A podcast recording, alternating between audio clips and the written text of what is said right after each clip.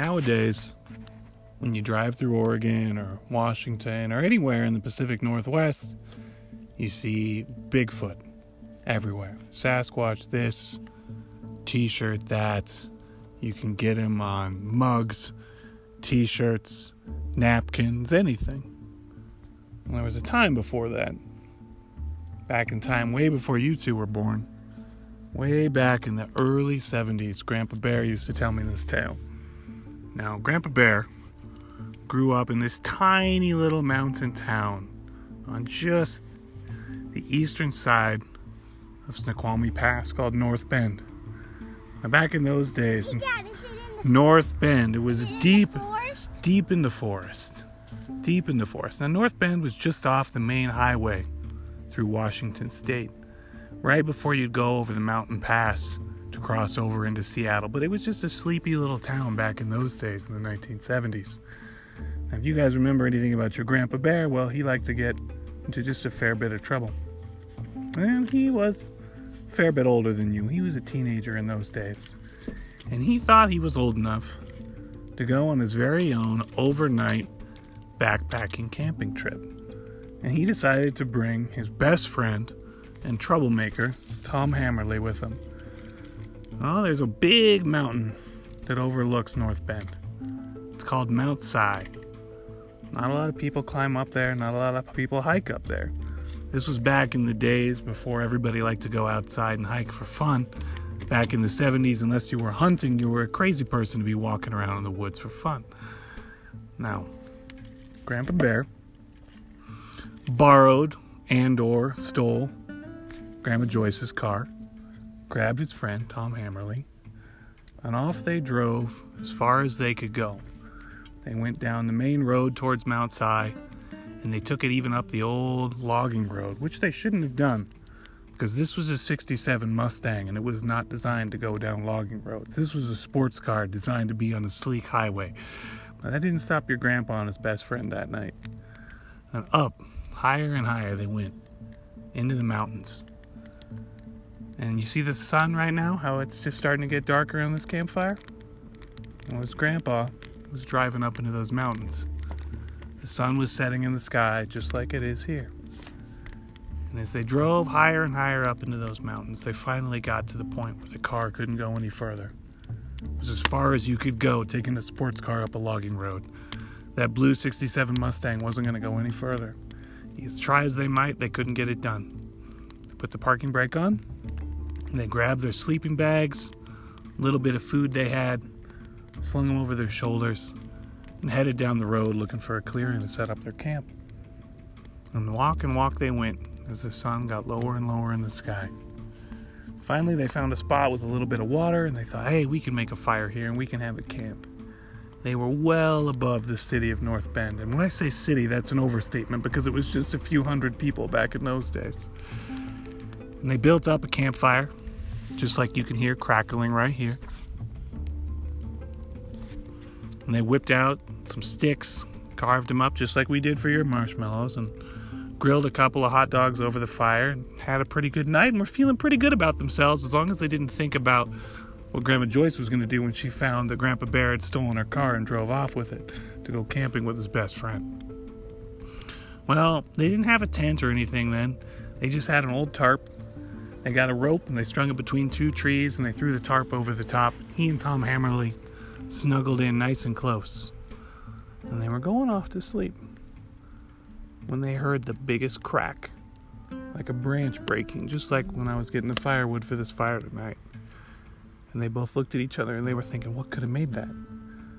Nothing like a beaver or a gopher could have cracked a branch that big. Now I'm talking a crack like, look at that log on the fire that's an inch and a half, two inches thick. I'm talking about a crack like that. Not like a little deer going through the woods. We're talking snap. Something big stepped on something big out there. He and Tom didn't do anything except hold their breath. They heard another crack, closer this time. And they said, Who goes there? Who's out there? Well, Tom had his 22, which is just a low caliber rifle. And he grabbed that rifle and he said, Who goes out there? He couldn't hear anything. except for the sound of breathing. Of himself? Something big in the shadows. Look out into those trees over there. You see how you can only see so far until it just turns to black and shadow? Something was standing in between those trees, blocking out the stars behind it, breathing, looking right into their camp. Tom grabbed his gun and he fired. And he heard a roar like he'd never heard before. Now, 22, that's a small gun. A bullet from a 22 is not a whole lot bigger than your baby sister's pinky finger. A bullet from that gun isn't going to do much except make a big beast angry. Wow. He fired again, and he fired again, and he heard the sound of sticks snapping far off into the forest, fading into the distance. Well, Grandpa Bear and Tom were just about to pee their pants at this point, so they went out and they grabbed every piece of wood they could find. And they threw every bit of dry wood they could on their fire until they had a roaring bonfire. And the two of them sat on the log right next to each other, just like you and your sister.